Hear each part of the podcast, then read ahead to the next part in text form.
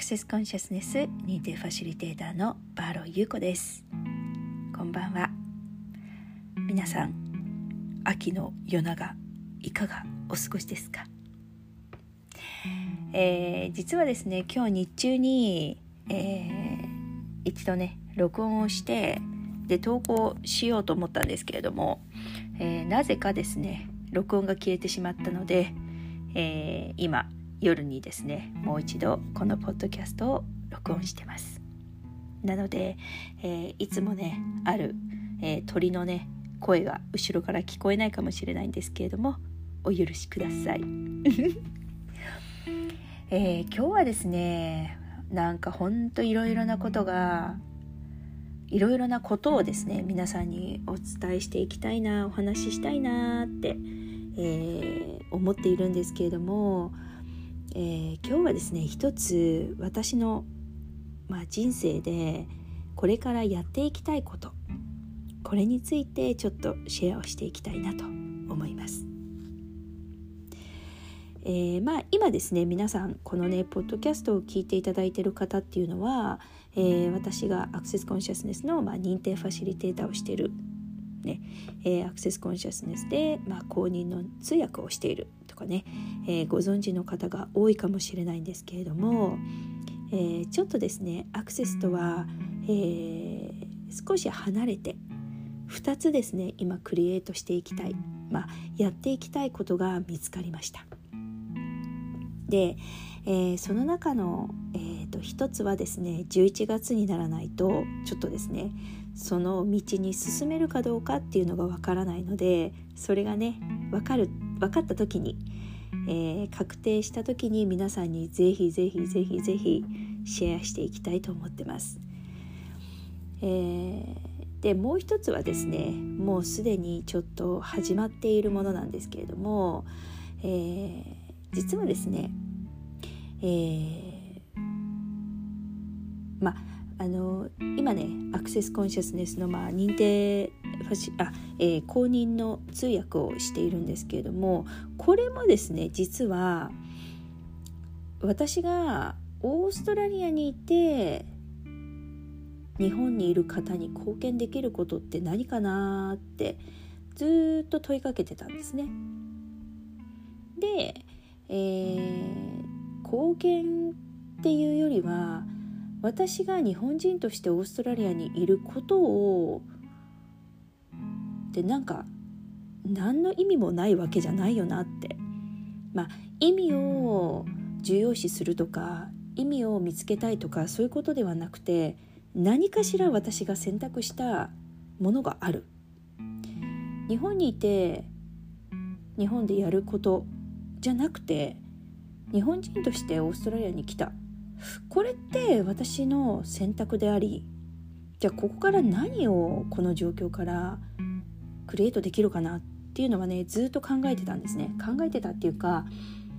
私のその意識の中に常にあったんですね。で、えー、まあそれを問いかけていた時に、まあ、あの認定通訳というねお仕事をいただくことができて、それからはですね、まあ、日本にいる皆さんに英語で行われているクラスだったりとかコールだったりとかそういったものを日本語に訳したものを、まあ、ご提供するというね、えーまあ、役割というか、えー、お仕事をさせていただいてます。で、最近すごく私がここ特にさんかげつぐらいかな、特に感じていること、感じてきたことっていうのはオーストラリアの美しさなんですね。実は私がオーストラリアに興味を持ったのはじゅうよんさいの時で、まあねこれ聞いたことある方もいるかもしれないですけれども、じゅうよんさいの中にの時にじゅうねんごの自分に向けて手紙を書くという授業がありました。で、その時に私はじゅうねんご私はオーストラリアに行ってオーストラリアの人と結婚してオーストラリアに住んでますと、そういった内容の文を書いたんですね。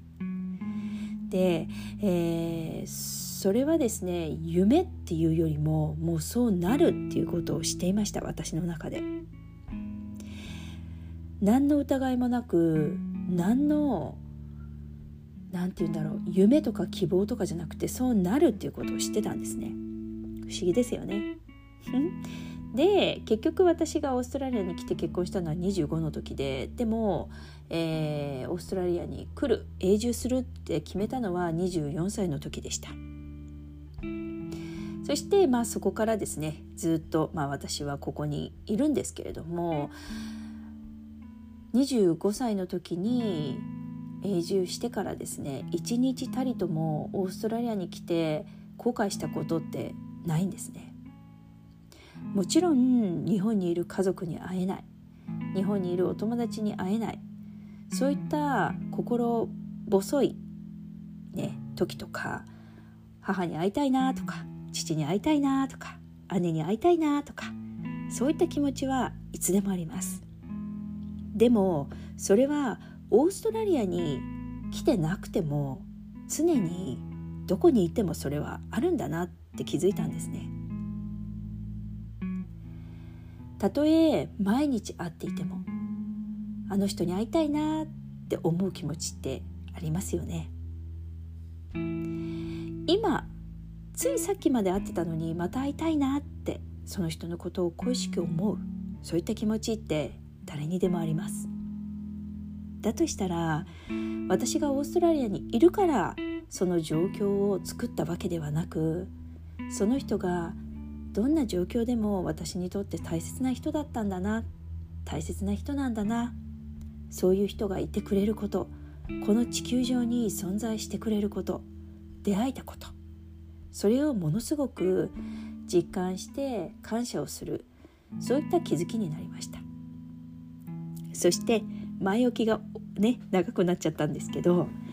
私がここでやりたいなって思ったことって、私がオーストラリアにいるからできることをしたいなって思ったんですね。で、えー、始めることなんだと思いますか？もうね、インスタグラムでは結構シェアしてるので、皆さんね、ご存知の方もいるかも、いらっしゃるかもしれないんですけれども、えー、オーストラリアでのリトリートを開催しようと思ってます。リトリートって何ですかって思った方、リトリートというのは、えー、もともとですね、えー、場所を変えて全く非日常的な時間を過ごす、体や精神や心をゆっくりと休めること、これがリトリートです。私がここにいることで、地元の地域の食材や生活の方法、どういった場所に皆さんをお連れしたいか、そういったことを踏まえて、私の今とてもね、信頼している友達、オーストラリアの方なんですけれども、その人とですね、リトリートを開催していきます。えー、一番初めのリトリートはじゅういちがつのようかからとおかまで、えー、にはくみっかの短い、ちょっと、えー、まあ何て言うんですかね、ご紹介のリトリートになってます。えー、じゅういちがつにそれがあって、そしてまた、えーまあ、数ヶ月ごとぐらいおきにですね、えー、リトリートをどんどんどんどん開催していきたいなって思ってます。で、内容としてはですね、えー、本来の自分を再発見する、そういったオーストラリアでの解放と統合を目指してます。実際、私たちが知っている自分というのはほんの一部で、本当はそのひゃくばいもせんばいもパワーがあり、秘められた可能性があり、そして本当の自分に気づくこと、本当の自分を知ること、本当の自分を知ってあげること、見つけてあげること、再発見してあげること、そこからどんな世界を、未来を、そして自分という、なんていうのかな、自分という存在を楽しんでいくこと、それをですね、ぜひリトリートでご紹介していきたいなっていうふうに思ってます。で、このリトリートの名前はですね、遊ぶことをマスターするという意味のプレイマスタリーリトリートという名前にしています。子供の時って毎日が楽しくて、今日は何をしようかな、どんな新しいことを、どんな楽しいことを、どんな発見をしていけるだろう、論理的には考えていなくてもそういったエネルギーで子どもたちっていうのは過ごしてます。でも成長して大きくなって成人、成人して大人になると、その遊び心というものが何かしらでなくなってしまいがちですよね。社会的なその目とかね、えー、お隣近所の目とか、そういったものが先立ってしまって、本当に自分が楽しむ時間というのを与えられていない方、どれだけいるでしょうか。私もですね、実際にはそうだな、去年までは結構私も自分自身を止めてた部分ありました。今年はですね、もう楽しんでいこうってちょっとですね、吹っ切れた部分もあって、本当にやっていきたいことをやっていこうという形で毎日過ごしてます。なので今年はですね、ずっとやりたかった、えー、スカイダイビングも挑戦する予定で、えー、あととおかとおかご、うん、とおかごにはですね、私がずっと夢見てたスカイダイビング、ダイビングにも挑戦します。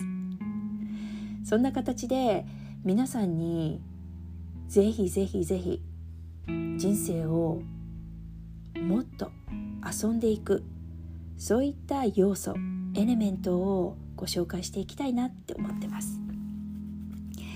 実際にどんなリトリートかというとですね、まああのー、まあそれはちょっとリトリートのその時その時によってちょっと変わっていくかもしれないんですけれども、自然がいっぱいある場所、自然に囲まれた場所、森かもしれない、山かもしれない、海の近くかもしれない。でもその、えー、自然が多くある場所で一緒にその場所に滞在して、そして、えー、オーストラリアの本当の、えーまあ、先住民がね食べていた、利用していたその食材を使った食べ物ですとか、あ、芋虫は出てきませんちなみにね、うんだけど、えー、オーストラリアの本当の、えー、昔からのその先住民が食べていたような食材を使ったモダンな食事だったりとか、体をエネルギーから動かすコンシャスネスダンスだったりとか、これはね、あのダンスって言ってもみんなの前で踊るとかではなくて、目をつぶってエネルギーに従って体を動かす、そしてそこから自分のエネルギーと体のつながり、そして動きから体に溜まっているエネルギーをどんどんどんどん放出し、放出していく、そういったダンスになります。なので恥ずかしく思う必要はありません。だったりとか、あとですね、えー、音から癒す、まあ、サウンドセラピーといってですね、えー、音を自分の声や、あるいは楽器や、あるいは自然に入ってくる音だったり、あるいは無音だったり、そういった音を使ったサウンドセラピーというのもやっていきます。そしてやはりですね、一番の、まあ、うーんキーはですね、オーストラリアの大地と自然と、そして精霊たちと地元の人たちとつながっていただくこと、世界観を全く違うところから見ていただいて、そこからどんな未来と世界と、そしてご自身とを受け取っていくかというようなリトリートをね、していきたいなって予定しています。えー、以前にねこのポッドキャストを聞いていただいている方は、えー、あれゆうこさんそういえばオーストラリアのライブファンデーションも計画してたよねという記憶がある方、そうなんです、えー、じゅういちがつのですねいつかからようかまで、これが私の、まあ、アクセスコンシャスネスの、えー、ファンデーションクラスをライブで行います。そしてクラスが終わったその夜から、えー、にはくみっかリトリートを始めていきますということで、もしねファンデーションクラスとリトリート両方行きたいという方がいたらですね、ぜひぜひ、えー、直接ね私にメッセージか、えー、このポッドキャストからメッセージをください。で、えー、締め切りはですねもうじゅうがつの中旬にはしていこうと思ってます。というのはこちらの方でね、えー、予定を立てていく準備があるので、えー、にしゅうかんごにはですねそれを締め切らせていただきたいなと思ってます。またじゅういちがつが終わってから、えー、ちょっとね今のところ何月かは計画はしてないんですけれども、リトリートは定期的に計画しようと思ってます。もしですねよんめい以上の団体でもうねお友達同士で来たいっていう方がいたらですね、もうそれはもう、えー、一つのリトリートとしてその方たちのためにちょっとねリトリートを計画したりとかもできます。なので、えー、最低の施行人数というのは、えー、よんめいからごめいさまというふうに考えてます。えー、最大ではちめいかな。ただですね来年の夏には、えー、日本からぜひ親子でリトリートに来ていただきたいなっていう風な夢も考えてます。なので、えー、ぜひですねぜひぜひ皆さんにオーストラリアのこの大地に足をね運んでいただきたいなって思ってます。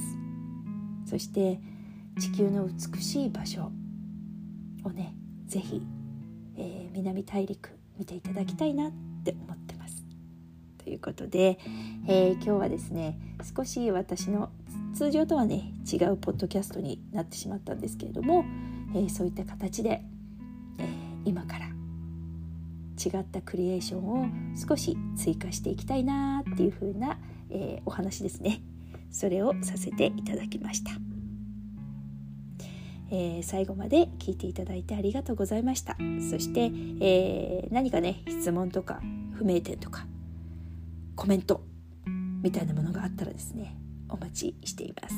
ということで、えー、皆さんはこれからどんなものことを人生に付け加えていきたいですか？もし無限の可能性があるとしたらどんなことを望み、どんなことをこの地球上で生み出していきたいですか？あなたという存在がギフトだとしたら、どんなギフトをあなたは自分自身に見出していきたいですか？ということで、えー、今日はこれにて終わりたいと思います。最後までご視聴いただいた方、ありがとうございます。ということで、えー、アクセスコンシャスネス認定ファシリテーターのバーロー優子でした。おやすみなさい。